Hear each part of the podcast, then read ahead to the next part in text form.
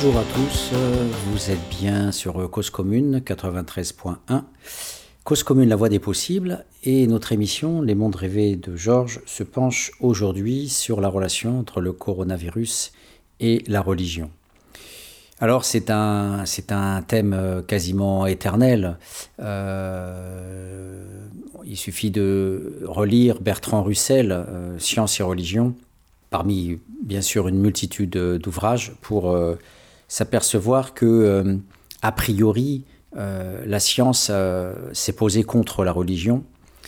Et hum, il, suffit de se souvenir en étant à Florence de, ce physicien italien dont je ne me souviens plus du nom, qui a été brûlé vif euh, pour avoir euh, évoqué trop fortement euh, ses découvertes scientifiques sur le rapport entre la, Terre et, et, le Soleil, et notamment l'orbite de la Terre autour du Soleil. Et c'est devant cette statue, effectivement, que je me suis souvent posé la question, en étant à Florence, de la compatibilité entre la science et la religion. En tous les cas, le livre de Bertrand Russell est un livre très drôle, Science et religion, qui fourmille d'anecdotes, euh, euh, notamment autour de cette course-poursuite euh, perdue d'avance du côté de la religion pour essayer de, rattraper la science et de redonner des explications religieuses aux découvertes scientifiques. Et, si aujourd'hui je veux parler de, ça, c'est que j'ai je suis tombé par hasard sur des articles, puisqu'aujourd'hui le coronavirus se développe au Brésil, et je suis tombé sur euh, plusieurs articles qui évoquent euh, les discours des pasteurs évangéliques euh, face au coronavirus. Et hum, devant le, nombre d'informations qui ont été données, je mets informations entre guillemets, je me suis dit qu'il était important d'aller vers, vers cette discussion-là. Alors, au-delà de l'arrogance qu'on peut avoir quand on est scientifique à Paris, dans une ville laïcisée, sécularisée même, pourrait-on dire, quasiment, petit îlot de sécularisation euh, au, regard de l'immense humanité baignée dans la religion et la foi, euh, notamment l'Amérique du Sud, mais on le sait aussi pour les États-Unis, on n'a même pas besoin de le rappeler pour l'Afrique et pour le Maghreb, et, tout autant pour l'Asie. Euh, et on le sait, le retour du catholicisme et, du, christianisme orthodoxe en Russie et le, retour du catholicisme traditionnel en Pologne etc., etc. Au regard de tout ça, effectivement, ne soyons pas arrogants quand on est scientifique euh, dans ce petit îlot parisien qui, qui, regarde de loin et de haut euh, les gens pieux. Euh, ma réflexion d'aujourd'hui ne vise pas à dénoncer les travers des pasteurs évangéliques au, Brésil, mais d'essayer de comprendre comment fonctionne cette relation entre science et, et religion au regard du coronavirus, au regard d'une épidémie, au regard de la relation à la mort, de, au regard de la relation entre transcendance et, affaires terrestres. Et je voudrais commencer en fait cette, euh, cette émission euh, par une rapide présentation un peu, un peu fastidieuse des grandes positions que l'on peut avoir par rapport aux religions. Alors pas par rapport à la croyance en Dieu, je dirais plus par rapport aux religions, au regard au regard de ce, du coronavirus, au regard des maladies ou de la mort euh, en général. Euh, en fait, il y a, on pourrait dire de manière un peu économiste, hein, deux usages, euh, deux stratégies, deux usages sociaux de la religion. il y a, on pourrait dire au forceps, deux, grandes conceptions. Il y a d'abord l'utilisation ici et maintenant de la religion. la religion, c'est euh, une, forme de résilience qui vise à aller mieux. Voilà, on, va mieux. Euh, dans le catholicisme, ce sont les actions de grâce ou des implorations auprès de, la Madone, de Marie ou de, Jésus. Euh, chez les musulmans, ce sont des prières qu'on dit surérogatoires. chez les bouddhistes, ce sont souvent des, des, des touchés, des reliques euh, qui existe aussi dans les autres religions. Hein. Euh, en Turquie, à côté de, euh, juste en banlieue d'Istanbul, vous avez un, sanctuaire où il y a la trace du pied de Mohamed et, les pèlerins viennent par milliers chaque année se prosterner, faire leurs ablutions et se prosterner et prier à côté de l'empreinte du pied de, de Mohamed. donc les les, formes religieuses du mieux-être sont, sont présentes dans la vie quotidienne, soit d'un point de vue purement psychique, on prie régulièrement, on pourrait dire en termes de prévention pour, pour être dans le, dans le mieux au jour le jour, d'où quelque part une sorte de, de, de saturation, pourrait-on dire, du mieux-être euh, chez les musulmans par rapport aux chrétiens, parce que les chrétiens, c'est que le dimanche, alors que les musulmans, c'est cinq prières par jour.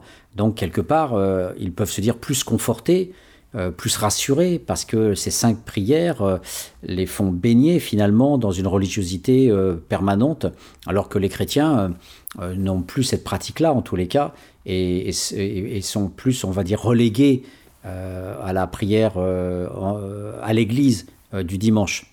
Euh, versus les prières aussi à la maison, même si on peut aller à la mosquée pour faire les cinq prières, mais on peut les faire aussi à la maison. Et donc c'est vrai qu'on est, euh, est là dans une rupture d'intensité qui, est intéressante. Le, la, pratique euh, de l'aller mieux, la pratique de la prévention religieuse, pourrait-on dire, est donc très variable selon les civilisations et, selon les, les régions. Et vous avez une deuxième grande façon d'utiliser euh, la religion d'un point de vue, on va dire, économique, euh, c'est la conjuration, si je peux créer ce néologisme, la conjuration de l'angoisse de mort. Alors c'est un thème qui m'est très cher puisque j'ai écrit un livre euh, qui s'appelle Devenir un Dieu en 1999. Et en fait, l'hypothèse centrale de, de, cet ouvrage, c'est de partir de la, du discours euh, inaugural au Collège de France de Pierre Bourdieu, euh, qui entendait euh, réfléchir sur les, fondamentaux de l'espèce humaine. Alors dans, le sens pratique, Bourdieu nous dit que la, que finalement la sociologie ressemble à une physique sociale. Ça, c'est, on va dire, un petit peu sa position positiviste, c'est-à-dire euh, une position scientiste où l'être humain est, presque euh, observable à travers des lois physiques euh, qui seraient très objectivables, d'où le côté positif, positivisme. Et dans son, discours inaugural au Collège de France, il a tendance à être un petit peu plus symboliste euh, en disant euh, d'un point de vue constructiviste que euh, c'est la quête de reconnaissance qui est importante pour, pour l'être humain. Et partant de ce postulat, je me suis dit non, en fait, je ne suis pas d'accord avec Bourdieu. La science sociale est dépassée quelque part par l'anthropologie. La sociologie est quelque part dépassée par l'anthropologie, au sens où la reconnaissance sociale relève de la sociologie, alors que pour moi, d'un point de vue anthropologique, c'est l'angoisse de mort qui affecte toute l'espèce humaine. Donc c'est pour ça que je dis anthropologique. Alors on pourrait dire sociologie au sens de l'ensemble des sociétés, mais je, dis, préfère encore là utiliser anthropologique au, sens de Lévi-Strauss, c'est-à-dire euh, les fondamentaux euh, de l'espèce humaine, d'un point de vue social et culturel bien sûr, mais ce sont les fondamentaux de l'espèce humaine. Cette euh, angoisse de mort, depuis au moins 300 000 ans, puisque c'est à peu près il y a 300 000 ans qu'on a retrouvé le premier, le plus vieux corps, les plus vieux ossements avec euh, euh, les, colliers, les armes du défunt. Donc on peut postuler que la croyance dans l'au-delà commence dans l'espèce humaine à peu près il y a moins 300 000 ans. Et l'angoisse de mort, dans mon livre, en fait, elle, elle est au principe de la croyance en Dieu. Et bien sûr, c'est là une différence entre science et religion, au sens où les gens qui ont la foi et que la foi, euh, et pas l'esprit scientifique, vont nous dire non, c'est c'est Dieu qui nous met sa conscience de Dieu dans, notre euh, esprit. Dieu est là, il est l'immanence, il est partout, il est tout le temps, il est de tous les lieux, il est de tous les instants. Et même le fait de réfléchir euh, à, même sa production à travers ce que l'homme ferait par rapport à son angoisse de mort, c'est déjà une trahison, c'est déjà un blasphème, etc. Donc il est très difficile de réfléchir à Dieu à partir de la foi, euh, parce qu'on s'arrête très vite. Hein, les, préceptes de l'islam, notamment, nous disent il faut surtout pas aller trop loin dans la réflexion, c'est du domaine de Dieu.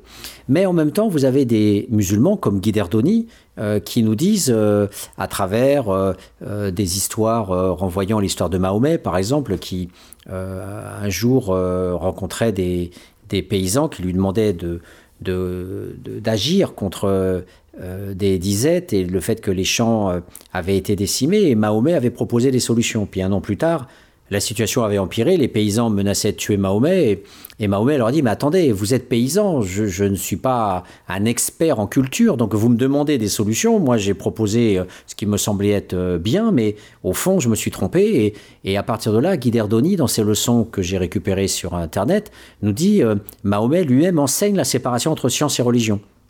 Il y a un territoire propre des religions et il y a un territoire propre de la science. Donc euh, on, a même dans euh, l'islam cette invitation à une forme de sécularisation, à une forme de laïcisation, à savoir que l'espace scientifique a, sa, son univers propre et, sa logique propre. Donc si je reviens à mon questionnement de base, à savoir euh, l'origine de la croyance en Dieu, qui peut être pour les croyants blasphématoire, euh, je mets entre parenthèses leurs sentiments, j'y peux rien, ils résonnent comme ça, pour euh, dire que quelle que soit la position du croyant, on peut très bien, en étant croyant ou pas croyant, mais même en étant croyant, dire que euh, Dieu a fait un homme évolutif du singe à l'homme et que à un moment donné, l'homme s'est mis à croire en Dieu, à la révélation divine qu'il y a à peu près moins 300 000 ans. Et c'est comme ça. Et, et cette révélation de l'âme, c'est une aspiration à la transcendance, c'est une aspiration au salut, c'est une aspiration à l'éternité, à l'immortalité, parce que l'angoisse de mort euh, vient frapper de plein fouet la conscience de la mort. Quand on a conscience de la mort, à la différence des animaux, on génère une angoisse de mort. On prend conscience de la finitude humaine, et face à cette finitude, et cette insupportable finitude, on est et on va mourir alors que nos enfants vivent et on aimerait rester longtemps avec eux, mais non, on va mourir de maladie, de fatigue, de tout ce que vous voulez, et on va disparaître. Et c'est insupportable. Et c'est insupportable pour tout le monde. Et l'humanité a inventé la religion, a inventé la croyance en Dieu, comme on peut dire que Dieu, étant là, a euh, dit aux hommes, eh bien oui, tu es un être de souffrance, et viens vers moi. Donc on pourrait dire qu'à ce niveau-là, science et religion peuvent s'entendre à partir du moment où on fait des efforts et où chacun peut aussi avoir libre cours à ses interprétations. À partir du moment où l'angoisse de mort est là, le croyant lui-même a cette angoisse de mort d'ailleurs, on se retourne beaucoup plus facilement vers cette espérance absolue qui est l'existence du paradis, euh, l'existence d'un au-delà qui, tant qu'à faire, sera idéal, ce sera le paradis, mais en même temps, les humains, on le sait bien, ont réintroduit dans les affaires terrestres cette histoire du bien et du mal, en nous promettant l'enfer si on commet le mal, et en nous promettant le paradis si on fait le bien. Euh, donc vous voyez, j'ai dessiné à grands traits ces deux grands axes d'utilisation euh, stratégique. Euh, on pourrait dire la prévention religieuse au, jour le jour, à travers les petites actions de grâce et les petites prières surérogatoires pour aller mieux. Et puis, de l'autre côté, la grande question de l'angoisse de mort, la grande question de la disparition de soi et de euh, euh, qu'est-ce que allons-nous devenir. Donc les protestants, pendant la Réforme, se sont déchirés, ont été euh, existentiellement torturés à l'époque de Luther et Calvin, et alors qu'ils rejetaient une Église catholique qui était très proche de l'économie, puisque acheter des indulgences, c'était acheter des biens de salut, c'était aller voir des curés et acheter à prix d'or euh, l'accès au paradis. Donc les protestants se sont rebellés contre ça, contre cette économie de la religion, et sont revenus vers un, purisme euh, de la foi et de la piété qui n'a pas été démenti jusqu'à aujourd'hui, avec des temples sans images, euh, sans représentation religieuse, et, donc sobre. La dynamique que j'essaye de, produire aujourd'hui entre science et religion, euh, se poursuit dans un second axe, après cette tension euh, entre la grande quête de la survie et la prévention religieuse. Le deuxième grand axe qu'on pourrait évoquer, euh, c'est celui de l'opposition entre la religion populaire et la religion intellectuelle. C'est quelque chose qui va nous aider puisque la façon aussi de conjurer, de, traiter la question du coronavirus, qui renvoie aussi bien aux actions de prévention que à, la conjuration de l'angoisse de mort, puisque le corona frappe des vies quotidiennes comme euh, il pose la question de la mort et donc euh, la question de, l'âme et du paradis. dans ce second axe, la, question est celle des classes sociales. Et c'est vrai que c'est une question qui est euh, rarement évoquée, rarement posée, mais euh, on, a effectivement une, opposition très forte à ce niveau-là, puisque les religions populaires sont beaucoup plus centrées sur le rituel. Pour aller vite, les gens du peuple qui sont démunis de capital culturel vont surinvestir ce que j'appelais tout à l'heure les actions euh, de, toucher des reliques euh, et vont euh, reléguer davantage la lecture des, textes. mais ça aussi, ça dépend des religions et ça dépend de la façon dont elles sont pratiquées en fonction des pays. Quand vous prenez le Pakistan ou, l'Afghanistan, les enfants apprennent à l'école le Coran entièrement. alors qu'un chrétien, même de milieu bourgeois, ne connaîtra pas la Bible par cœur. Donc le, la, question donc des religions populaires et des religions intellectuelles, qui renvoie à l'opposition entre le rituel et le logos, entre le faire et l'intellectuel, on le voit euh, finalement se, démultiplie en, plein d'autres thèmes en fonction des religions. Euh, et même si effectivement euh, il y a euh, chez les musulmans un rapport au logos, y compris chez les paysans ou, les fondamentalistes, à travers euh, la, croyance euh, du texte, du texte et du texte. Il n'empêche que la, façon justement de vivre le texte peut être une façon quasiment ritualiste, à l'opposé d'autres peuples. Cause commune 93.1 Alors donc on peut observer que le, la dimension ritualiste peut aussi se retrouver dans le logos, par exemple, chez les musulmans, les enfants au Pakistan ou en Afghanistan qui apprennent par cœur le Coran. Euh, c'est pas à ce niveau-là un, gage de maîtrise culturelle ou de discussion euh, théologique. Euh, c'est une pratique répétitive, quasi ritualiste du texte, sans qu'il y ait à côté un, une, possibilité de, discuter quoi que ce soit. Justement, on, revient sur ce qu'on appelle la pureté du texte. Euh, donc cette dimension est très importante puisque quand on va bientôt parler du Brésil, euh, avec ce qui se passe à l'heure actuelle euh, autour du coronavirus, bien sûr, quand on va parler des évangéliques, on parle essentiellement des pauvres et des favelas, même si la hiérarchie de, des évangéliques est, souvent euh, lié à l'extrême droite et aussi euh, à l'impérialisme culturel américain, puisque la plupart des, sièges sociaux de ces, de ces milliers de petites églises euh, protestantes sont en fait affiliés via des, des montages incroyables à, à des, à des grandes fondations religieuses qui se trouvent à New York, en tout cas aux États-Unis. Justement, c'est ça la troisième dimension qui est importante, c'est l'opposition. après qu'on ait vu les premières et la deuxième opposition. La première, je le rappelle, c'est euh, la prévention religieuse du aller mieux versus l'angoisse de mort. La deuxième, c'est religion populaire et religion dominante. La troisième, c'est foi personnelle et institution. La question des classes sociales et des pauvres est souvent liée à la dépossession, c'est-à-dire euh, à l'impossibilité de se percevoir comme digne et légitime, comme porteur d'une religion personnelle, comme porteur d'une foi personnelle qui s'autosuffit, comme le sont souvent les mystiques de milieux dominants, euh, comme le sont euh, souvent aussi euh, un certain nombre de, de, personnes qui sont dans des retraites. Alors même si elles sont moines ou autres, il n'empêche que ce sont souvent des cheminements personnels où toute une vie est consacrée à travers une quête existentielle à, à la foi et à la méditation euh, pour Dieu et pour, pour les autres.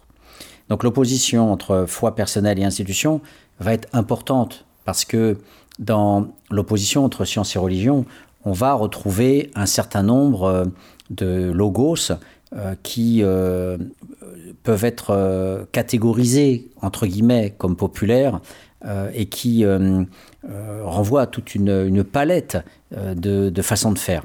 On, a, euh, on verra, euh, ça va aussi bien de ce que l'État euh, va catégoriser comme charlatanisme au Brésil, puni d'un an de prison, et qui est effectivement associé à des, à des, à des discours promettant pas le salut, mais en tout cas la protection divine pour toute personne qui fera telle ou telle prière avec tel ou tel pasteur évangélique.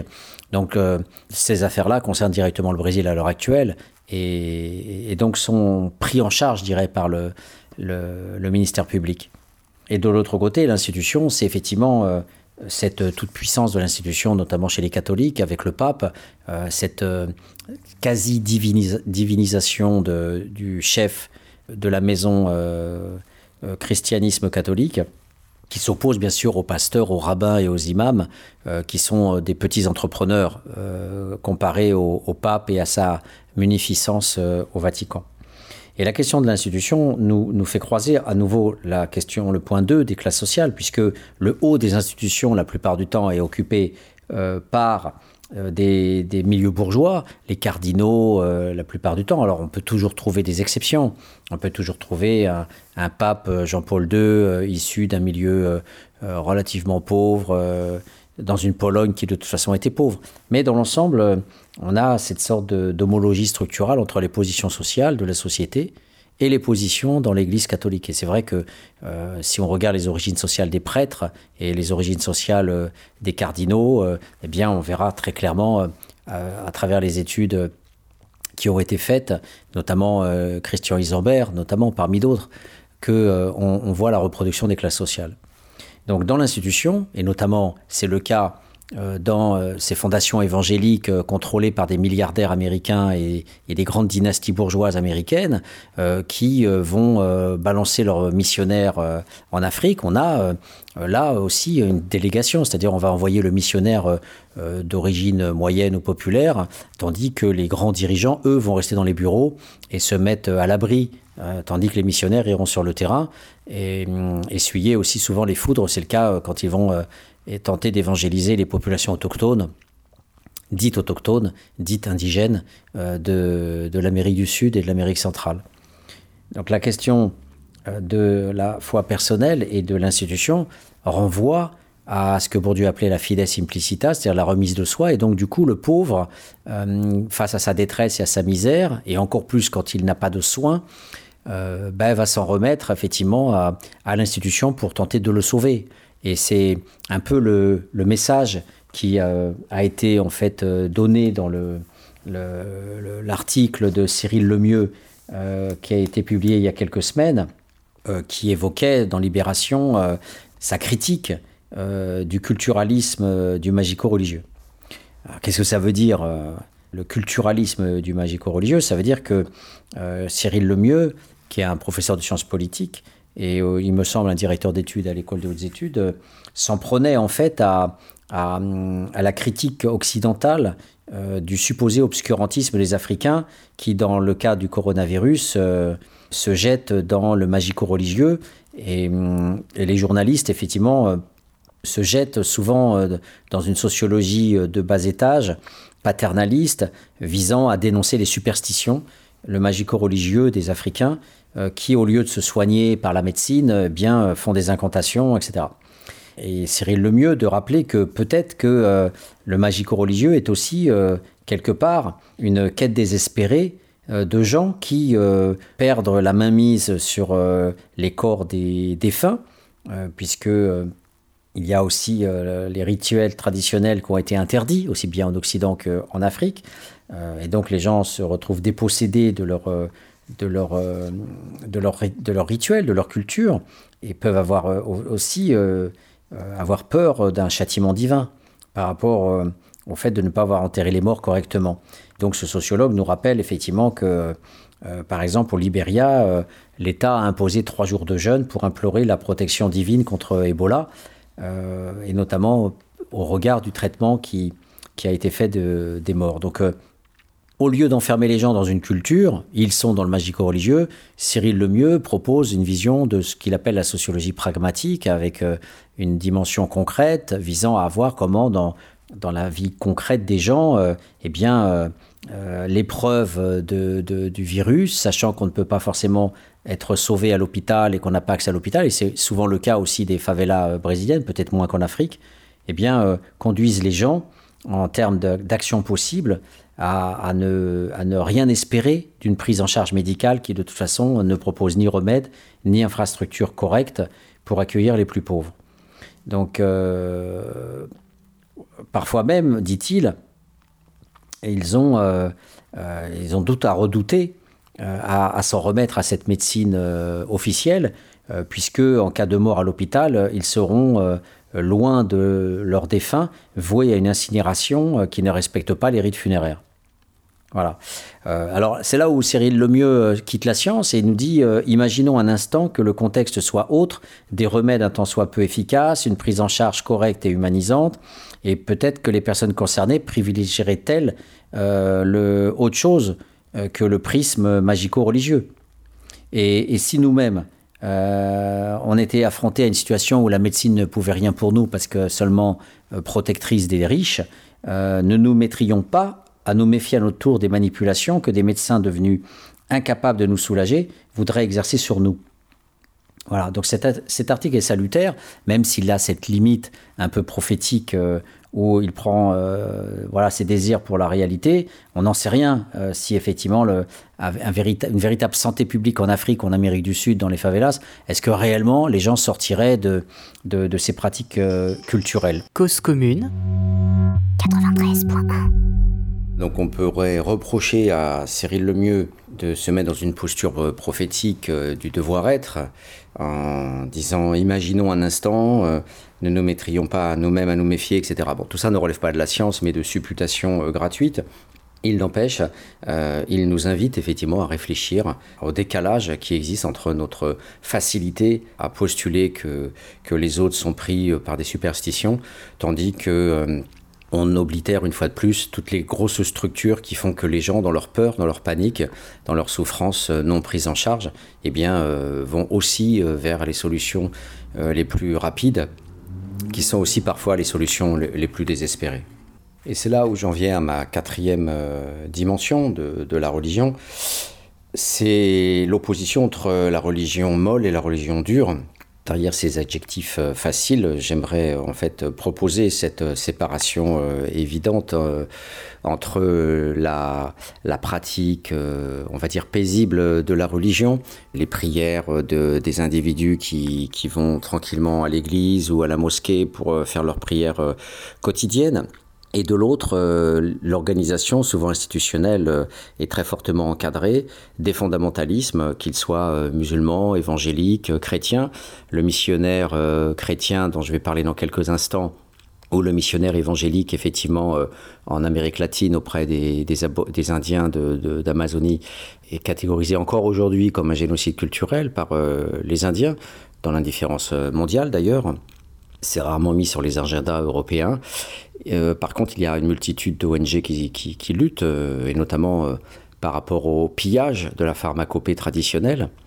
Et puis, voilà, vous avez ces fondamentalismes euh, donc euh, qui, qui euh, par rapport à la religion on va dire personnelle, tranquille, de la remise de soi à Dieu. Et vous avez effectivement toutes les, toutes les façons de provoquer la mort culturelle par conversion forcée, par aussi apprentissage forcé de la culture qui va avec l'apprentissage religieux forcé. C'est le cas de tous les Indiens du nord du Canada jusqu'au sud de l'Amérique. On a euh, sur toutes les Amériques une, eu des, conversions forcées, l'obligation d'apprendre l'anglais par exemple, et l'État canadien s'est excusé il y a quelques années d'avoir euh, forcé à cette acculturation. Euh, voilà, donc ce, principe-là, ce quatrième principe, va nous introduire maintenant à, l'analyse de, ce qui se fait au Brésil, mais je voudrais auparavant faire une courte pause musicale.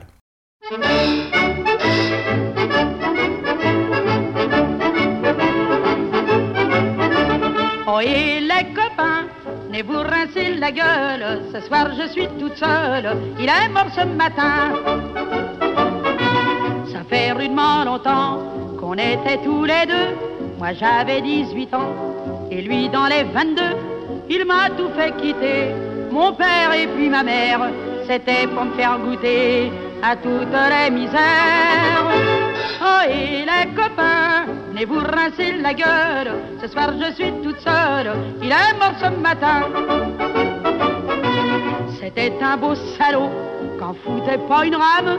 Pour un verre de Pernod, aurait vendu son âme quand il était bien sous. Il tapait comme une brute, il connaissait de ses coups. On aurait dit de la lutte.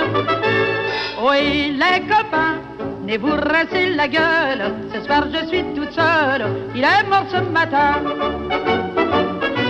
Des fois il me trompait, ces choses-là ça m'écœure.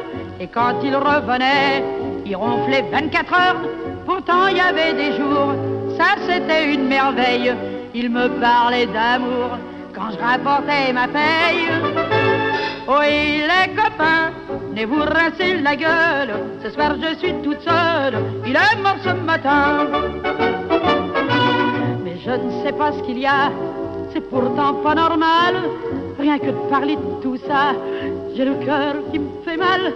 Ça c'est vraiment marrant, il y a quelque chose qui cloche. C'est quand j'ai eu 20 ans qu'il m'a donné cette broche.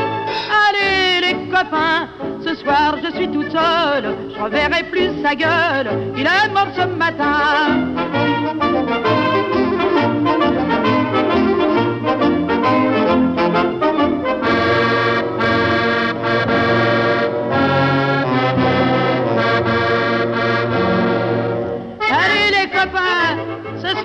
Je suis toute seule, je reverrai plus sa gueule, il est mort ce matin. Après cette euh, pause musicale, nous nous retrouvons dans notre émission euh, euh, Science et, et religion autour du, Brésil et du coronavirus. Et j'ai voulu commencer cette émission en vous présentant euh, un petit peu les, quatre, les quatre postures principales qui, nous, qui nous plantent le décor par rapport aux religions populaires et à la manière dont le coronavirus va être, euh, on va dire, euh, problématisé, catégorisé, défini, orienté euh, par la problématique de la religion et par la problématique d'entrepreneurs de cause, en l'occurrence les, pasteurs évangéliques. Et j'ai souhaité donc vous présenter ces quatre grandes rubriques qui permettent de voir que la religion, quand on est très pauvre, est un aliment spirituel qui vous accompagne au jour le jour jusqu'à la gestion de l'angoisse de mort, que par ailleurs dans les religions populaires, euh, la question du- des ritualisations euh, est, extrêmement importante euh, et donc on a là aussi par rapport au coronavirus des, des pratiques très concrètes pratico-pratiques incantatoires, magico-religieuses, d'imploration qui, voilà, qui permettent, comme un cri existentiel, de pouvoir tenter, alors qu'on n'a pas de médicaments, de se produire une sorte de euh, médicament euh, spirituel, que cette logique-là est souvent euh, produite par d'autres personnes qui, par l'intermédiaire des religions institutionnelles, vont vous fabriquer aussi une pratique, et c'est le cas notamment de, de- des missionnaires et des, des missionnaires évangéliques qui sont très très implantés, on estime à presque 30% aujourd'hui au Brésil. Et on le verra comment il parle justement du coronavirus et comment euh, euh, la pauvreté euh, ne va pas forcément produire une lutte politique en faveur d'une santé publique, en faveur de, services publics et au contraire d'un abandon de la situation terrestre et d'une remise de soi à, des, entrepreneurs de cause qui parfois vont être du côté pour aller vite du peuple, dans toutes ces religions euh, aussi euh, de l'opprimé qui ont essaimé au Brésil euh, en faveur des paysans. Et de l'autre côté, vous pouvez avoir aussi euh, une défini- définition institutionnaliste très réactionnaire. On le voit à travers le consortium à l'heure actuelle entre Bolsonaro, euh, l'extrême droite, euh, les pasteurs évangéliques, les puissances financières et les États-Unis. Ces consortiums, ces conglomérats font toute une, myriade hiérarchisée d'emboîtements, euh, de structures qui s'achèvent finalement euh, vers le haut euh, par euh, une euh, sorte de holding euh, religieuse euh, située à New York avec euh, des millions de dollars. Voilà, donc ce, système-là, bien sûr, s'adosse à une sorte de lutte mythologique contre le communisme. L'essentiel étant bien sûr de diaboliser euh, les, aspirations populaires vers euh, une altérité euh, sociale et économique. Et bien sûr, on a derrière tout ça, sans théorie du complot, mais avec une très belle stratégie organisée, on a effectivement une mise au pas des consciences populaires et une production d'aliénation encadrée euh, à travers des gens qui finalement euh, y croient aussi, puisque les dominants des États-Unis évangéliques croient aussi à leur propre entreprise et ne sont pas tous euh, des entrepreneurs euh, machiavéliques et cyniques à la Machiavel. Voilà, donc ces, quatre catégories qui s'achèvent par la définition du mot et du dur nous invitent à travers le dur à, à voir comment euh, par le religieux nous emmène bien loin de la foi et de la remise de soi à Dieu, mais au contraire, dans les affaires terrestres, à une dimension organisatrice et matérialiste de, de la croyance. et, et dans, ce, dans cette analyse-là, je ne voudrais pas épargner la science qui participe aussi à la construction de la pauvreté dans le monde. alors j'ai appris récemment que euh, Esther Duflo, que, dont je voulais consacrer une émission bientôt euh, euh, à travers son livre Penser la pauvreté, vient d'être nommé prix Nobel d'économie en 2019. Donc plus que jamais, il faudra consacrer une émission à, son ouvrage néolibéral, soutenu par Obama, mais profondément néolibéral, avec une vision classique des économistes une vision individualiste du pauvre stratège qui, avec un dollar par jour, dit-elle, peut être stratège, acteur économique, en consacrant euh, euh, quelques centimes à sa survie euh, proprement alimentaire et, et, de visant ensuite sur sa destinée avec les quelques centimes qui lui restent. Donc elle a osé faire un, bouquin comme ça et qui a été reconnu mondialement. Donc c'est vous dire le travail que parfois désespéré on doit faire pour libérer les consciences de, l'aliénation, y compris des économistes. Mais je ne resterai pas euh, à ça. Euh, je convoquerai aussi sur ce terrain-là euh, les sciences sociales. Je vous ai souvent évoqué dans des précédentes émissions le fait que la sociologie, l'anthropologie viennent du 19e siècle, à une époque où la raciologie était le soubassement idéologique à l'impérialisme bien matérialiste des États européens. Et les médecins les biologistes euh, disposaient d'une sorte de réseau informel européen euh, visant à légitimer la supériorité raciale du blanc. Et l'anthropologie a, eu un rôle extrêmement important. Il y a aujourd'hui pas mal de bouquins qui en parlent, et d'historiens, d'anthropologues qui ont nettoyé un petit peu les, écuries, y compris la, sociologie, la, la, première science sociale avant Durkheim, ou à l'époque de Durkheim, en tous les cas, Durkheim était bien isolé. Euh, et c'est pas par hasard qu'on s'apitoie, euh, on, se jette dans les bras de Durkheim pour euh, dire que c'est la fondation de la science sociale, parce qu'à côté, le paysage est plutôt glauque. Et donc, voilà, toute, la plupart des, écrits de l'époque sont des sortes d'hymnes à la civilisation des, sauvages. Et dans ce travail-là, alors bien sûr, on connaît avec l'Université française l'ouvrage L'Afrique fantôme où, euh, à travers euh, cette pérégrination de Marcel Griol en Afrique et le pillage des, entre guillemets, des œuvres d'art africaines, puisqu'effectivement, ce sont aussi des catégories occidentales. Marcel Griol est revenu avec beaucoup, beaucoup d'objets religieux de différents peuples dogons notamment, et tout ce pillage organisé euh, que Michel Léris a, évoqué dans l'Afrique fantôme, et bien sûr euh, qu'une toute petite partie de l'Isberg, pendant ce temps-là, il y avait des missionnaires aussi qui, retournaient le cerveau de, tous ces peuples, partout dans le monde, y compris en Chine, où ça s'est très peu implanté, mais il y a des chrétiens chinois aujourd'hui, comme il y a des musulmans euh, chinois. Et dans l'ouvrage de Patrick Tierney, Au nom de la civilisation, comment anthropologues et journalistes ont ravagé l'Amazonie, paru chez Grasset, eh bien, on, a euh, une version caricaturale de ce qu'ont pu être euh, les sociologues, les anthropologues. Alors, encore une fois, il y a une version molle et une version dure. Vous avez euh, des versions molles quand les anthropologues comme Margaret Mead vont à Bali ou vont en Nouvelle-Zélande. Et, donc, comme le métropolitain qui se rend en, Martinique ou en Nouvelle-Calédonie, cette légitimité du blanc à, migrer vers les autres, tandis que quand les autres migrent vers vous, c'est en Europe, euh, on les considère comme euh, des sans-papiers et des gens personne à non grata, mais par contre, on lit avec intérêt des scientifiques qui vont partout s'installer de leur bon droit, et y compris Malinowski, dont on, date la naissance de l'anthropologie avec ses premiers travaux ethnographiques hein, de terrain, où Malinowski se rend dans les, îles trop brillantes et personne ne posera la question de sa légitimité à être là-bas à faire de la science. Donc il s'installe sur place euh, et, bien sûr euh, placé par le gouverneur et placé par les armées britanniques. Et voilà que voilà, nos scientifiques essaiment partout dans le monde, s'installent, vivent avec les peuples, et on, on a effectivement cette posture typiquement coloniale que, que, bien sûr on a cessé d'avoir, y compris avec ces métropolitains, dont j'achève un manuscrit sur ce thème-là, qui, qui se rendent tranquillement un peu partout dans ce qu'on appelle les Outre-mer pour y vivre, avoir des emplois, y vivre euh, au soleil.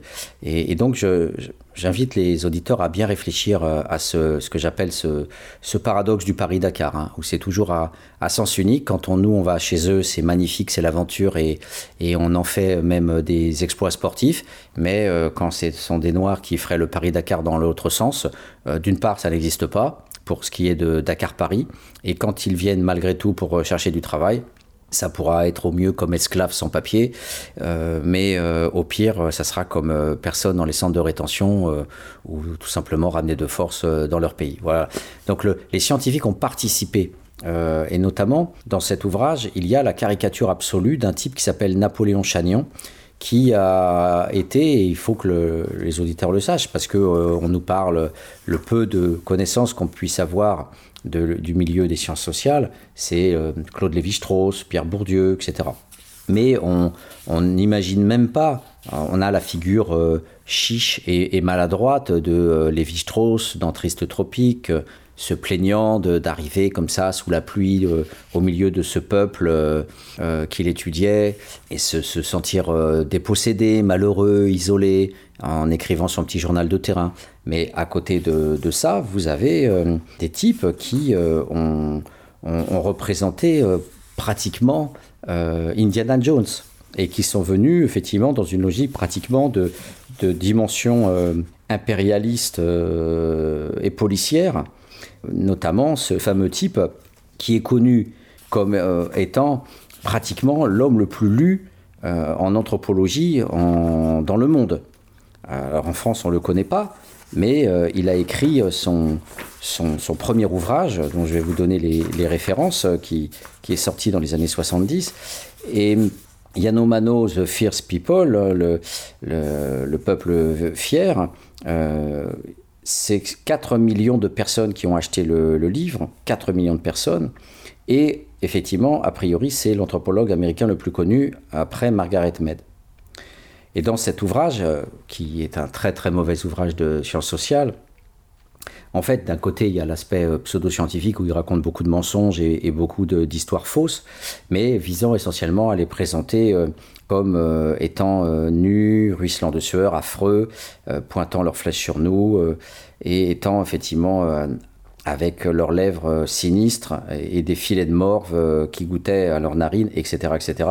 L'essentiel étant de les présenter comme sortant de l'âge de pierre, n'ayant jamais connu euh, l'espèce humaine, autre que la leur, et invitant effectivement les, pays riches à, les civiliser pour voilà, qu'ils puissent sortir de leur barbarie.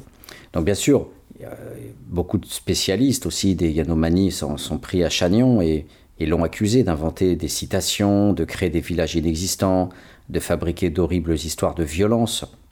Mais derrière tout ça, il y avait une réalité qui était qu'il a tenté de faire des prélèvements sanguins euh, en manipulant des gens, qui, in extremis, a été refusé. Euh, euh, il, essayait aussi voilà, de faire venir des entreprises minières. Donc je vous invite voilà, à essayer de, regarder un petit peu euh, autour de vous, euh, notamment cet ouvrage, mais il y en a d'autres, hein, Patrick Tierney au nom de la civilisation. Euh, c'est pour vous dire que voilà, là, les, les scientifiques se sont déplacés, ont organisé aussi un grand nombre de choses. Et quand je vais maintenant vous, vous évoquer les, les, turpitudes subies par ces, ces, Indiens qui continuent encore avec les, les évangéliques, euh, vous allez vous dire, mais c'est incroyable, on ne nous en parle jamais dans les, dans les médias occidentaux. Donc ce qu'il faut savoir, c'est que le, la réflexion euh, sur le prolétariat et le sous-prolétariat euh, doit nous inviter en fait à remettre en cause les catégories que nous utilisons habituellement entre, par exemple, les, les indigènes et, et puis le prolétaire brésilien euh, dans la ville. L'émission que j'avais consacrée à Maria Carolina de Souza parlait finalement d'une, paysanne migrante qui avait débarqué à, Sao Paulo et qui se trouvait dans une favela et qui, après des petits boulots de femme de ménage, s'était retrouvée à être euh, simplement une, récupératrice de, bouteilles en plastique et, de métaux divers.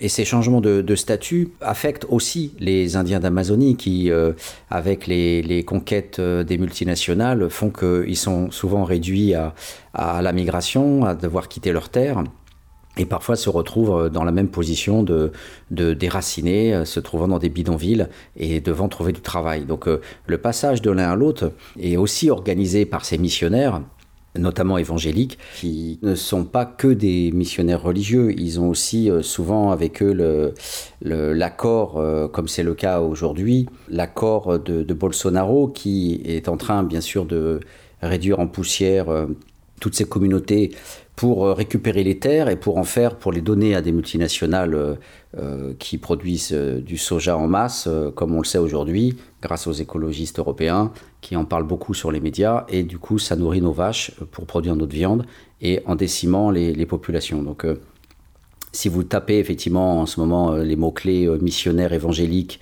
indiens et Brésil, vous aurez effectivement toutes ces histoires et bien sûr avec le risque à travers le coronavirus de, de tuer, comme c'était le cas des Incas et des Aztèques. Et dans toutes les migrations, vous avez des populations qui sont décimées par les virus des migrants, en fait des, des conquérants. Et voilà. Et donc c'est aujourd'hui une sorte de génocide culturel doublé euh, aussi d'un génocide physique, puisque euh, à travers le coronavirus et toutes les maladies euh, des blancs, pour aller vite, on, a une relation très étroite entre le, sanitaire, l'économique et le politique. Et, à la lettre, on a la formule de, de, Foucault faire mourir, laisser vivre, ou laisser, laisser mourir et, faire vivre. Et dans, quelle que soit la manière dont on, on tourne la formule, elle s'applique de manière euh, inexorable depuis euh, plus de quatre siècles euh, sur, sur ces populations. Et c'est ainsi qu'avec des, des, espaces différents, les Indiens dans leur jungle amazonienne et puis les, les, Brésiliens pauvres qui meurent par milliers aujourd'hui du coronavirus, on a un lien étroit puisque le passé des uns et le réel d'aujourd'hui une grande partie de ces tribus euh, aussi ont été décimées où euh, les individus sont devenus les prolétaires des, multinationales euh, ou, ont, migré en ville en fait pour devenir des prolétaires. Et aujourd'hui, ces pauvres qui pourrissent dans les favelas, eh bien, sont, je dirais, pris en charge par ces entrepreneurs de cause qui au lieu de dénoncer la situation économique et politique et sanitaire, euh, économique du libéralisme absolu au Brésil, politique euh, de l'installation aussi souvent de, dictatures euh, militaires par les États-Unis, même si entre-temps Lula est arrivé et, que voilà, Bolsonaro est quand même malgré tout dans cette mouvance des militaires, parachutistes, putschistes, cette tradition d'autoritarisme militaire et de connexion très étroite avec les multinationales, puisqu'on voit bien que toute l'action de Bolsonaro, c'est d'aller vers euh, le démantèlement encore plus fort des services publics et, la, liberté absolue des multinationales pour exploiter euh, la jungle amazonienne. Et, donc ces, ces, ces évangéliques, euh, aujourd'hui, alors même qu'une loi existe qui s'appelle le délit de charlatanisme, qui signifie au Brésil inculquer la guérison par des moyens secrets ou infaillibles, qui est puni d'un an de prison, eh bien, malgré, malgré tout, vous avez euh, beaucoup de, pasteurs dans les, favelas qui euh, vont instrumentaliser la religion. Euh, et au lieu d'en faire un instrument d'ouverture intellectuelle et, et, de, piété intelligente, vont en faire un, un instrument finalement d'aliénation. alors vous avez par exemple la cathédrale globale de l'Esprit Saint de Porto Alegre, Porto Alegre où existe le fameux carnaval, euh, on va dire tribal, ou roots de, Porto Alegre, euh, celui que Michel Agier a, étudié, euh, qui est, on va dire, le, carnaval le plus proche du côté caribéen du, carnaval nègre, eh bien, alors je dis nègre au sens, j'ai vécu dix ans à la Martinique, je dis nègre parce que là-bas c'est un vernaculaire utilisé, je l'ai déjà expliqué dans des précédentes émissions, béquet, mulâtre, nègre, Ce sont des catégories socio-raciales qui sont étudiées. Pour, pour aller vite, nègre, ça veut dire noir prolétaire. Mulâtre, c'est le bourgeois inféodé au colon. Et le béquet, c'est le nom qu'on donne euh, à l'esclavagiste bourreau euh, qui euh, monopolise toutes les richesses à l'heure actuelle dans ces pays-là. Ça peut choquer un, un, Français auditeur qui n'a jamais voyagé là-bas. mais voilà, en tout cas, je mets ça entre guillemets. Mais c'est pour vous dire qu'effectivement, et puis sans parler bien sûr des Noirs africains eux-mêmes, des Afro-Américains qui s'appellent nègres entre eux, euh, frères, etc. Donc tout ça est très piégeant. Donc ça sera la seule fois où je vais l'utiliser, mais en tout cas c'était important de le signaler d'un point de vue euh, sociologique. Et, donc ces, myriades de petites euh, églises protestantes vont avoir des effets bien, bien spécifiques sur les, populations, notamment de diffusion du, virus, parce que la foi euh, serait suffisante pour neutraliser le virus. Alors vous avez ça partout dans le monde, bien sûr en Afrique, euh, les, pratiques magico-religieuses visant à, créer une sorte de barrière symbolique étanche, bien sûr. toute personne scientifique qui croit en Dieu ne dira jamais que la foi suffit à, évincer le, virus. Voilà, donc c'est cette vision euh, institutionnel, c'est la troisième catégorie, institutionnel et fondamentaliste, c'est la quatrième catégorie. Et la deuxième, bien sûr, ce sont souvent des dominants qui, à travers le logos, vont manipuler le, peuple dans des religions euh, ritualistes euh, qui, qui, sont dangereuses. Et bien sûr, la catégorie numéro un, l'angoisse de mort avec le coronavirus, et puis aller mieux dans la vie quotidienne par rapport à toutes les souffrances. Eh voilà, les pasteurs sont, là pour s'infiltrer dans ces différentes euh, catégories et euh, proposer euh, des biens de salut, comme disait Max Weber. et notamment dans ce temple, la cathédrale globale de l'Esprit Saint de Porto Alegre, ce super pouvoir de la prière est accompagné d'une onction avec de l'huile, bien sûr sacrée, une huile consacrée, et c'est l'addition des prières, de l'application de cette huile euh, sur le corps et du jeûne euh, qui immunise contre toute épidémie. Euh, voilà, le jeûne étant aussi pratiqué par, par les musulmans et dans l'islam, beaucoup de personnes aussi pensent que le jeûne suffit à éradiquer les, maladies. Alors c'est vrai que le jeûne a des actions très bénéfiques de repos des, du foie, de l'estomac, et permet effectivement au corps de se régénérer et les pratiquer aussi en Occident par euh, des chrétiens. Donc il y a des bienfaits du, jeûne euh, qui sont, incontestables et qui peuvent être prouvés scientifiquement. Voilà. Mais il n'empêche que utiliser le jeûne pour s'immuniser contre une épidémie, voilà, ça, relève effectivement de, charlatanisme et de quelque chose qui tout simplement produit, la mort auprès de, ceux qui s'en remettent à ces entrepreneurs de cause. Et ces alliances entre le, sabre et le goupillon, comme on disait au XIXe siècle, euh, cette alliance donc entre le militaire et, le religieux, euh, entre Bolsonaro, capitaine parachutiste avant d'être président du Brésil, et, euh, cette affiliation aux, églises, aux missionnaires et, au consortium multinational du protestantisme, eh bien ce système-là économique, politique, euh, sanitaire et, religieux est un tout qu'il faut penser parce que si on les pense isolément, euh, on ne voit pas qu'effectivement euh, l'économique repose sur le politique qui lui-même repose sur le, religieux. Donc il y a, il y a une, dimension que j'appelle structurale à avoir dans, cette... Dans, dans, ce, ce, Brésil de, du coronavirus, où la, la gestion donc de, du politique et du religieux s'imbriquent. Alors on a euh, aujourd'hui euh, diffusé euh, des informations, des informations bien sûr en, provenance de différents médias. Il faut les prendre avec des pincettes, mais ce que l'on voit, ce qui n'existe pas encore en, France, en tout cas en, Europe, c'est le mensonge éhonté. C'est la, diffusion systématique du mensonge par exemple, les évangéliques euh, disent euh, euh, que la prière, effectivement, suffit à, neutraliser le, virus et, la montée en puissance de, la décimation du peuple brésilien est accompagnée par un discours visant à, dire que tout ça est faux, que en fait l'État aussi pourrait, en tout cas, dans ces discours, certains voilà, vont aussi attaquer l'État. C'est contradictoire. C'est à la fois une remise de soi au nationalisme brésilien, mais en même temps une dénonciation de l'État. Voilà, c'est aussi parfois ambivalent. Mais voilà, on dit que, en tous les cas, il y a des cercueils vides et sans attaquer directement le président, on, dit que voilà, il y a quelque part des instances euh, cachés dans l'État, hein, les, gauchistes cachés dans l'État, les enseignants, les, les gens qui s'occupent des pauvres, les médecins, etc. On parle encore de complot des communistes. Euh, et il y a même des, des un vernaculaire, des expressions qui ont été inventées euh, pour associer le mot communisme et, virus, hein, communiste, coronavirus. Et donc ce complot des communistes vise à, à travers des, des cercueils vides ou, le, détournement des statistiques de l'État a, gonflé les chiffres de morts.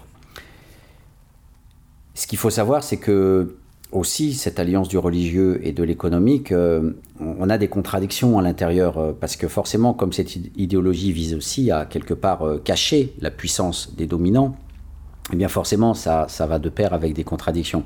Par exemple, euh, toutes ces églises-là sont profondément nationalistes au sens euh, de la droite, euh, un État fort, une affirmation identitaire nationale, le peuple brésilien, mais ce peuple en fait mythique et, et, ce sont que des mots et ce peuple en fait est exploité. par exemple, beaucoup d'églises ont des terres, sont propriétaires de, terres et cultivent cultivent des soi-disant plantes miracles euh, qu'ils font payer 80 à 100 euros le traitement. Euh, alors quand on se dit brésilien et quand on, se dit nationaliste pour sauver le peuple, euh, on voit bien que l'intérêt économique ici rentre en contradiction avec l'intérêt politique. Et du coup, si véritablement ces, religieux-là aimaient leur peuple, ils ne feraient pas payer une somme exorbitante, soi-disant, pour sauver leur population. Donc on a, on a comme ça des caricatures économiques qui croisent des caricatures euh, religieuses. Voilà, alors dans la, dans la, version, euh, la version extrême, on a euh, par exemple une autre église protestante qui s'appelle l'Assemblée de Dieu, Victoire dans le Christ. Alors on a souvent comme ça des, trucs à rallonge, hein, des, des, noms à rallonge, où les mots clés qui résonnent dans le cerveau des, masses opprimées et aliénées euh, fait sens. Hein, cette succession de mots, Dieu, victoire, euh, Christ. Euh, et donc du coup, cette assemblée de Dieu, victoire dans le Christ, qui dénonce le corona-scepticisme, hein, que finalement, comme je vous le disais, c'est complot des communistes. Alors parfois, ça, ça crée des systèmes et des alliances inédites. cette assemblée, par exemple, à, travers son, son, pasteur, dénonce une pseudo-pandémie qui n'est qu'une tactique orchestrée par une alliance entre Satan, les médias et les intérêts économiques euh, pour euh, semer la terreur. Voilà, donc euh, tous les discours sont possibles.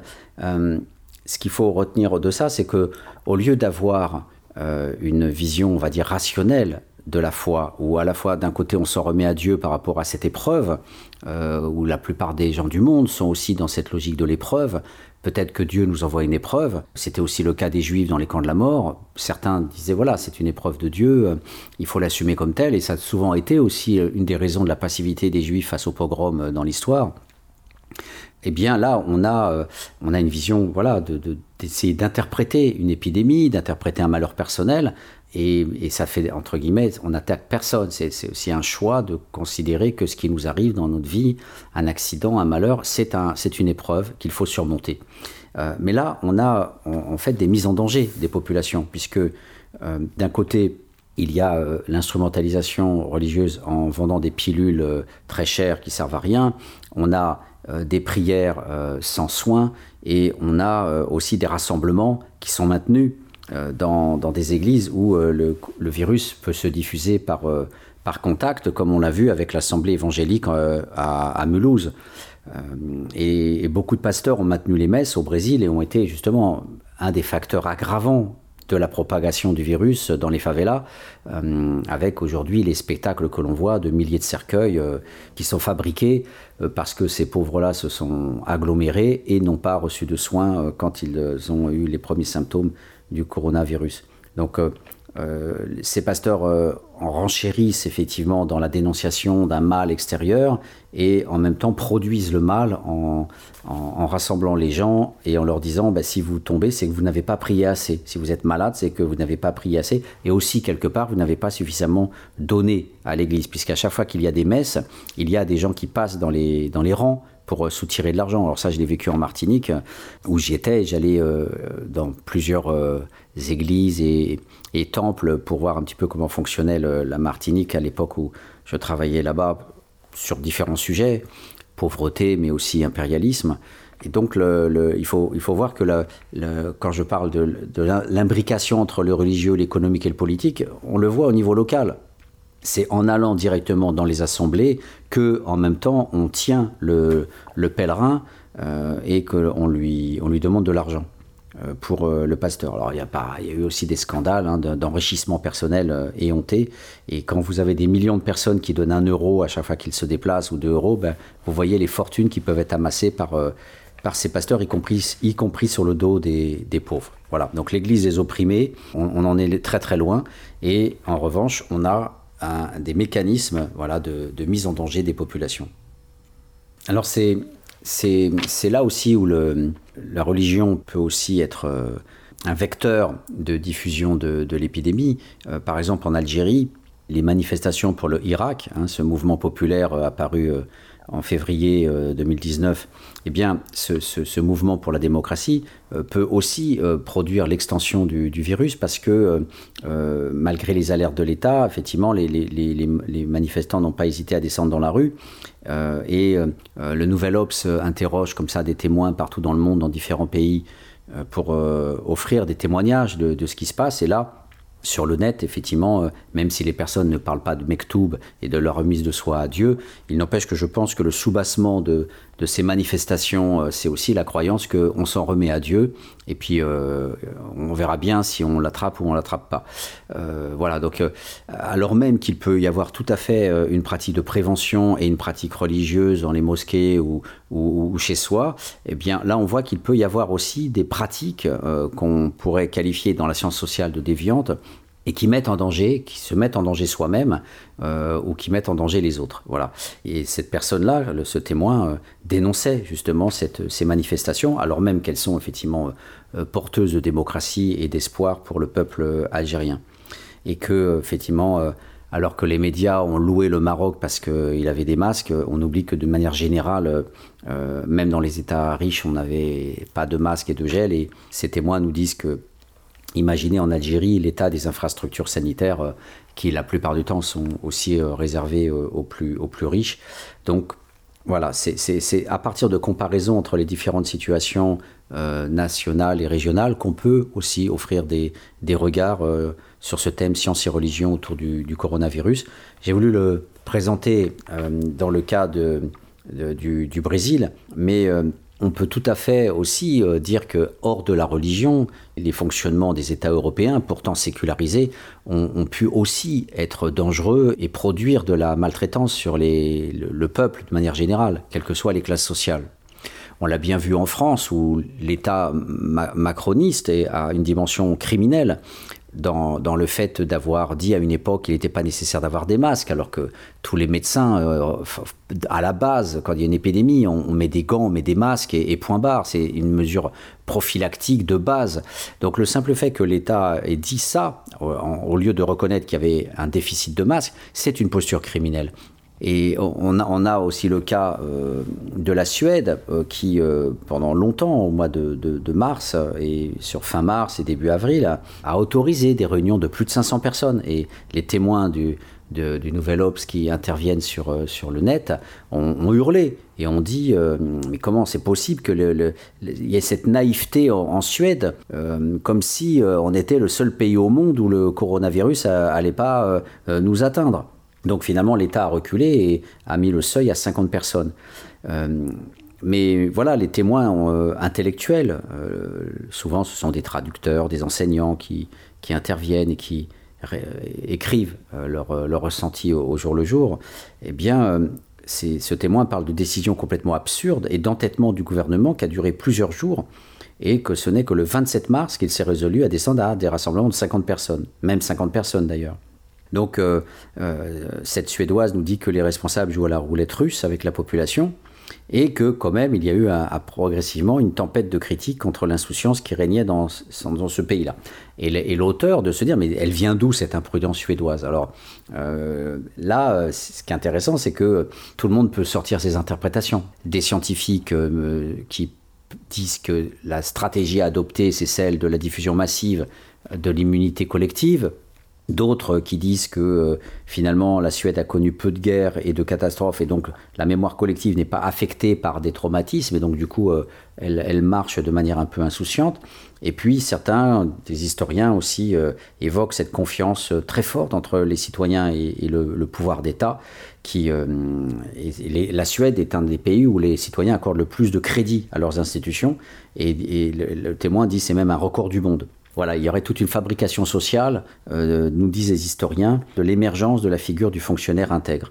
Voilà. Donc après, on peut y aller dans les interprétations, mais c'est pour dire que c'est pas seulement la religion au Brésil qui aliène et tue euh, quand elle est instrumentalisante et qu'elle euh, qu'elle n'est pas dans la prévention et qu'elle n'est pas dans la dénonciation de l'impéritie de l'État néolibéral qui ne soigne pas ces gens-là. Et, je réponds à Cyril Lemieux en disant qu'effectivement, euh, euh, avec des infrastructures, euh, peut-être que les gens confineraient un peu plus le magico-religieux et, pourraient avoir une vision beaucoup plus apaisée de leur foi en, pouvant d'un côté se soigner de l'autre côté prier et assumer certaines épreuves.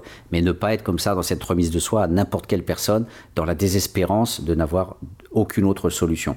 Mais même les États riches, les États développés qui peuvent avoir une vision apaisée de, la foi tout en étant dans le, dans le soin de cumuler les deux, même si ce n'est pas forcément une démarche facile, science et religion n'a jamais été une coexistence facile, il n'empêche que beaucoup de croyants, quelle que soit leur religion, euh, juifs, euh, musulmans, chrétiens, euh, ont respecté les mesures barrières, tout en, y compris dans les institutions, dans les églises, dans les mosquées, euh, et, donc, euh, on peut avoir cette cohabitation, on peut l'avoir. Il n'empêche que, voilà, pour l'avoir, il ne faut pas forcément être dans la misère extrême. Il ne faut pas que cette misère extrême soit entretenue par des institutions politiques ou religieuses ou économiques qui, euh, participent effectivement de, de, cette mortalité galopante, où une fois de plus, c'est le peuple qui paye, et notamment les plus pauvres.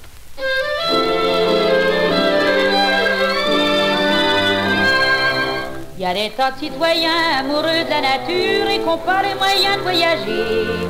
Ils ne connaissent seulement que par la littérature la rive où fleurit l'oranger. Ils rêvent que de s'en aller dans les Landes en Bretagne, dans les auberges à coups de fusil. Sans douter qu'il existe un vrai pays de cocagne à 10 cm de Paris. Sur la zone, mieux que sur un trône, on est plus heureux que des rois. On applique la vraie république, vivant sans contrainte et sans loi. Y a pas de riche et tout le monde a sa niche, et son petit jardin tout pareil. Ses trois pots de géranium et sa part de soleil sur la zone. On n'a pas des palaces en marbre de Carrare avec des dorures au balcon. On habite une cabane faite en boîte à cigares avec une toiture en carton. Y a pas besoin de crâner dans son automobile pour qu'une poule vous tombe dans les bras. Les amours sont moins chers et beaucoup plus faciles qu'avec les stars de cinéma. Sur la zone, y a pas de sable jaune, ni de parasol, ni de mer d'azur. On s'invite à bouffer de la frite autour d'un grand kill de vin pur.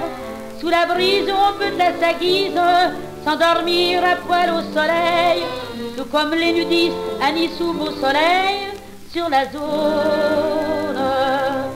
Il y a des kleps qui s'engueulent à travers les clôtures, des oies, des pigeons, des canards, des poules qui tranquillement s'en vont à l'aventure, mais pas comme celles des grands boulevards. Les savants qui voudraient étudier nos coutumes seraient bien obligés de constater que la grenouille du trottoir et le poisson du bitume n'arrivent pas à s'acclimater. Sur la zone, bien sûr que la faune n'est pas celle de tous les pays. On y chasse en guise de bécasse, du rat, de la puce et de la souris. On pratique les jeux athlétiques et les sports qui piquent à la fois. On a des balançoires, un tir et des chevaux de bois sur la zone.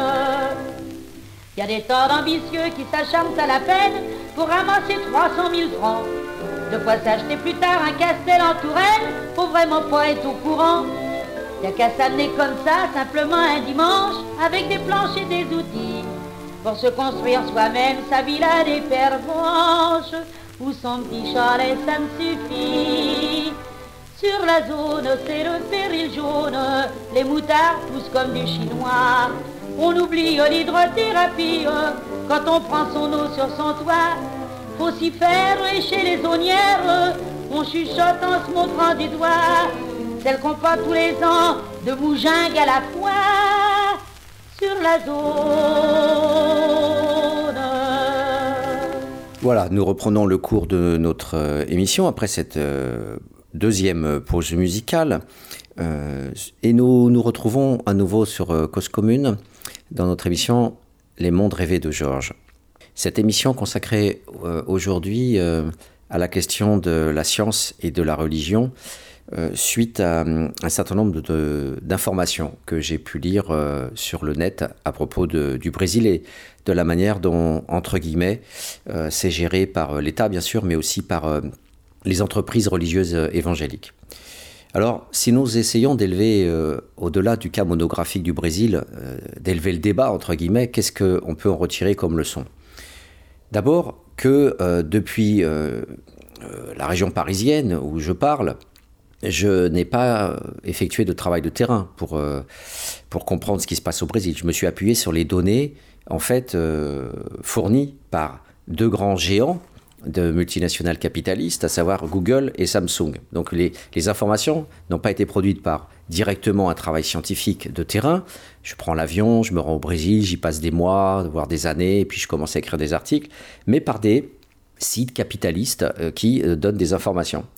Alors, je me dis, euh, la sociologie critique peut-elle s'adosser à des sites euh, de cette sorte qui, malgré tout, euh, me permettent d'avoir accès à des données critiques de toutes sortes d'ONG qui dénoncent l'intrusion par hélicoptère des missionnaires évangéliques, les soubassements de la politique de Bolsonaro, le nombre de morts qui existent réellement au Brésil versus ce que certains médias ou pasteurs peuvent raconter.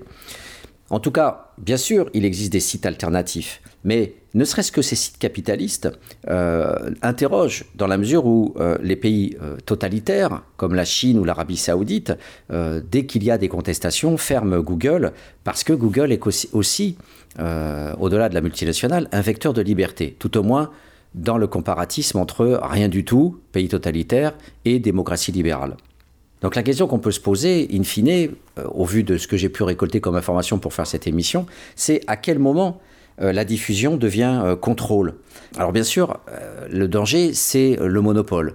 À partir du moment où les seules sources seraient Google, d'une part, une seule source est bien sûr mauvais, dans la mesure où la science est aussi la polémique et plusieurs travaux scientifiques sur un même objet pour confronter effectivement les données, et que ce soit un laboratoire en biologie ou en, sociologie, il y a toujours une concurrence pour la production des données, une sorte de, mise euh, euh, finalement euh, en conflit afin de, non seulement de, produire une émulation, mais aussi parce que les données sont en permanence contradictoires, approximatives, et même en physique, il y a des interprétations euh, différentes. Euh, un très beau livre de Duhem, par exemple, qui nous explique que la physique, c'est pas une vérité absolue. Euh, il y a effectivement parfois des vérités mathématiques, mais la théorie de l'univers, ce n'est pas une vérité mathématique, ce sont des théories. Voilà. donc là, le conflit, la liberté polysémique est toujours bien meilleure que le monopole. Donc Google et les autres, bien sûr, deviennent dangereux quand ça devient un monopole. Et c'est là où le film The Circle avec Tom Hanks devient très intéressant. C'est un, film euh, qui nous parle d'une entreprise multinationale comme Google qui s'appelle The Circle. Et donc on voit des bâtiments en cercle euh, gigantesques dans lesquels vont euh, être lobotomisés un certain nombre de salariés, de geeks, d'ingénieurs qui vont travailler sur la communication sous la houlette de Tom Hanks et qui vont progressivement vouloir produire une maîtrise mondiale de l'information notamment par l'intermédiaire de petites caméras que l'on pourrait euh, mettre partout et qui peuvent euh, permettre à, n'importe quel moment de regarder et de savoir ce qui se passe partout. Donc je, vous en parlerai dans, quelques secondes de, ce film pour euh, en, finalement voir quels sont les enjeux qui peuvent se tramer derrière ce type de, de film. Mais il est vrai que cette question soulève immédiatement la question que posait Foucault de l'aveu et du contrôle de, l'information aussi, et, plus particulièrement de ce que Foucault appelait la volonté de savoir. Donc dans, cette euh, logique-là, euh, il n'est pas question de seulement dire que la religion euh, ou le discours politique sont des idéologies et que la science serait très très jolie, très belle et que finalement elle serait là à porter le vrai. Foucault, en fait, a, produit aussi une critique de la modernité et c'est pour ça aussi que beaucoup d'intellectuels euh, euh, critiques et nihilistes s'en sont saisis pour dire euh, finalement il n'y a plus de salut possible dans, le savoir et dans la vérité, puisque la vérité est prise par la science. par une volonté de savoir. Alors bien sûr, le grand ennemi de Foucault, c'était la psychiatrie. C'était en tant qu'intellectuel et encore plus en tant qu'intellectuel homosexuel, il avait à cœur de démonter tous les mécanismes de pathologisation de l'homosexualité et toutes les façons dont euh, le discours médical, son père était médecin, la façon dont le discours médical euh, finalement va prendre possession dans le cadre de ce qu'il appelait le biopolitique, va prendre possession des populations. Donc, à un moment donné, le pouvoir politique prend possession du savoir euh, et va en faire un enjeu politique pour contrôler les populations et bien sûr avoir une dimension relativement positive, puisque c'est aussi fait pour faire reculer le choléra, la peste et, les grandes épidémies. Mais derrière l'hygiénisme, il y a aussi une normalisation des populations. Et tout le travail de Foucault dans son premier ouvrage euh, de l'histoire de la sexualité et la volonté de savoir, c'est pour nous dire, euh, vous croyez qu'il y a eu simplement une répression autour de la sexualité, eh bien, vous vous trompez. Euh, on n'est pas du tout dans cette euh, logique-là, on n'est pas du tout dans la prohibition, dans l'inexistence ou le mutisme, on est bien au contraire dans une production discursive extrêmement prolixe euh, qui, bien sûr, est contrôlée par un certain nombre de scientifiques dans les instances sanitaires. Donc cette, cette logique d'aveu, cette logique de mise en discours fonctionne par l'aveu, notamment euh, faire parler les gens. Donc euh, on est tout de suite interrogé parce que effectivement euh, les sociologues fonctionnent aussi par la production de mise en discours sous-tendue par des entretiens, donc par de l'aveu sur les populations. Donc tout ça montre qu'il faut se méfier aussi de la science sociale, quel discours produit-elle, pour qui, etc. Euh, et euh, cette transparence absolue qui est euh, vantée par The Circle dans, le film, dont je vais parler dans quelques instants, eh bien, elle est aussi quelque part présente dans, dans la science. Alors, médias informationnels avec Internet d'un côté et de l'autre côté sciences sociales, c'est sans doute bon dans les conflits incessants et les polémiques incessantes autour de la production des données, la vérification des données. Il y a euh, les ONG, le discours militant, le discours journalistique, le discours scientifique, le discours de ces grands médias euh, aussi, quelque part, euh, qui relayent certes les ONG et les militants, parce qu'on peut trouver tout sur Google, et grâce à ces petites, à ces, aux iPhones et à toute cette technologie moderne qui va très vite et qui nous donne beaucoup d'informations, mais en même temps, on voit que au-delà des conflits entre les savoirs, même les savoirs dits critiques peuvent être problématiques. La seule chose que je retiens de, tout ça, euh, c'est cette euh, réflexion de Philippe Bourgois, qui est un des sociologues que j'aime le plus, euh, et qui a longtemps été un sociologue engagé travaillant en Amérique centrale, objectivant la présence des, multinationales au Salvador, au Honduras et dans d'autres pays. Il a risqué sa vie à plusieurs reprises. Il, a, est intervenu au Congrès pour dénoncer les interventions euh, paramilitaires américaines pour soutenir des dictatures. Il a été du côté des paysans affamés et exploités. Et en fait, euh, lui qui a bourlingué un peu partout et qui a défendu cette science engagée et militante, eh bien, nous dit euh, là où la science sociale peut être importante, ce sont dans les dictatures, parce que les dictatures fonctionnent à la clandestinité et au secret. elle est interdiction de, la diffusion d'informations sur les tortures, sur les prisons secrètes, ne serait-ce que sur la Syrie. Vous imaginez si un sociologue avait pu se cacher dans les prisons pour euh, donner à voir à travers des images et les scènes de torture sur le peuple syrien, ne serait-ce que ça, euh, ça aurait permis euh, aussi déjà de, de, pouvoir contrarier encore plus le tyran qui, qui, est au pouvoir. Donc l'enjeu minimaliste, on pourrait dire, dans cette logique de mise en discours, c'est déjà de perturber euh, ce silence, de perturber ce, secret en produisant une transparence qui est le mot-clé de The Circle. Donc c'est là où maintenant j'aimerais finir cette émission sur ce, film pour euh, vous dire effectivement que tout son, intérêt repose sur euh, la prétention en fait à, à, produire une société juste. Au départ, on, on tombe dans le panneau, on se dit que voilà, on est en face d'une d'une société juste parce que euh, Tom Hanks nous parle euh, voilà, de, du secret qui sont des mensonges. Euh, le secret est mauvais par définition. Le secret est un crime. et on prend l'exemple dans le film de cette jeune fille qui arrive dans cette communauté fermée de, super communicants et elle, a, elle a été prise en, en flagrant délit grâce à tout le système de caméra d'être partie comme ça secrètement faire du kayak en mer. Et Tom Hanks la coince en disant mais sais-tu que mon fils est handicapé et que euh, lui, il ne peut exister qu'à travers euh, les images des autres et que si tu t'étais filmé, il aurait pu profiter de ton expérience de kayak. Sauf que tu étais égoïste, la seule trace c'est dans ta mémoire et donc du coup, eh il ne vit qu'à travers les images des autres, donc tu l'as privé du spectacle de ton expérience.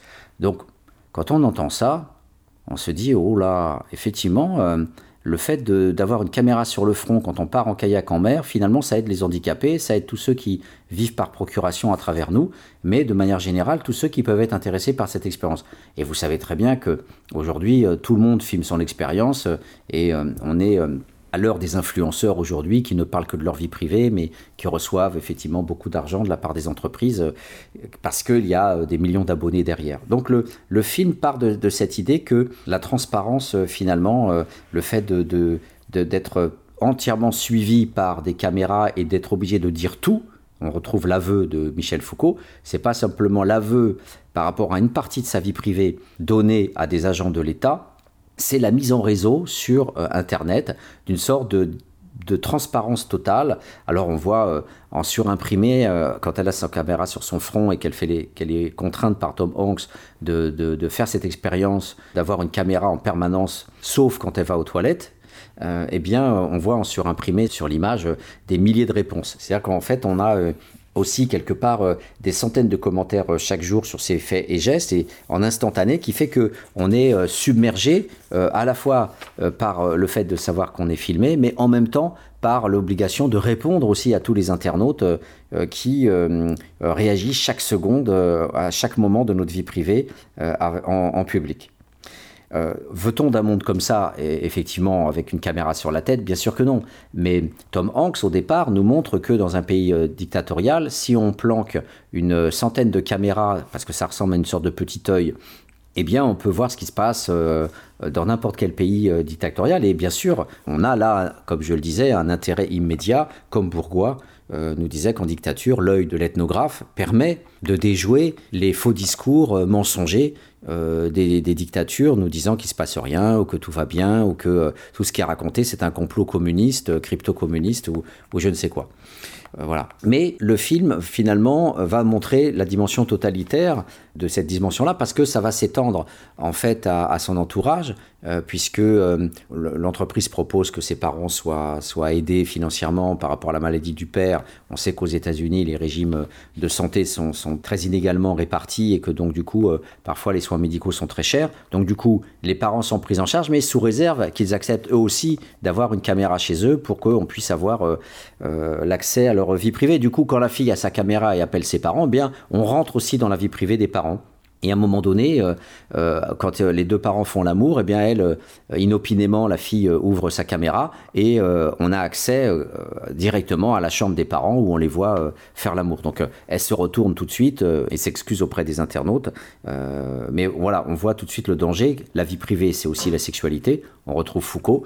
la vie privée, c'est aussi faire caca ou pipi. Et là, effectivement, c'est la barrière minimaliste qui est donnée dans, dans le film. Mais au bout du compte, elle va se venger et elle va montrer finalement le, comment dire, la supercherie de cette transparence absolue demandée par Tom Hanks et son petit cénacle de, de geek. En fait, elle va fonctionner par l'absurde en allant au bout du raisonnement. C'est-à-dire, euh, elle va leur dire à un moment donné sur scène, quand elle est obligée de traquer grâce au système informationnel diffusé dans le monde entier, avec un milliard de personnes qui ont la caméra euh, de cette entreprise, eh bien, ils parviennent à retrouver une criminelle, une femme qui a tué ses trois enfants, et hop, en moins de dix minutes, il la localise alors qu'elle est en clandestinité en train de fuir. Et à un moment donné, Tom Hanks va piéger la jeune fille en lui disant, ben, essaye de retrouver ton ami, parce que dans le film, elle a un ami qui est la, le contre-discours du film, et qui dit, mais euh, tu, vous êtes tous lobotomisés avec votre, votre façon de fonctionner dans soi-disant l'amour, euh, l'informel, etc. Alors qu'en fait, vous contrôlez tous les uns les autres. Et il n'y a plus aucune capacité critique. Et donc, Tom Hanks sait que ce personnage-là, ce copain de cette jeune fille, est euh, un, critique. Et donc, il va obliger euh, euh, l'actrice à, retrouver, à relocaliser ce jeune qui est perdu dans la forêt, dans sa cabane, pour fuir Google et la technologie et l'urbanisme. Et en fuyant, les drones et les gens qui l'ont repéré, et eh bien du coup, il tombe dans le ravin et il meurt. Donc du coup, la fille est traumatisée. Et pour se venger de Tom Hanks et de la société, elle vient sur scène et elle a préparé son coup avec un complice de, la société qui veut casser cet effet totalitaire de la transparence absolue.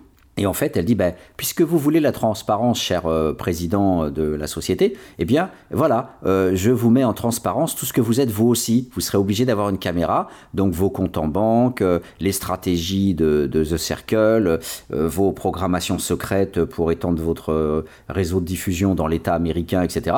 Et donc, du coup, toute la machine de guerre de The Circle, puisqu'ils prétendent être dans la transparence, eh elle, dévoile aussi toute leur stratégie. Donc, du coup, au, bout du compte, elle parvient, alors que le, public de, tous ces centaines de geeks euh, la célèbre, croyant que la direction est de son côté, elle prend en porte-à-faux la direction, qui est obligée en public d'acquiescer à sa prétention d'aller vers plus de transparence.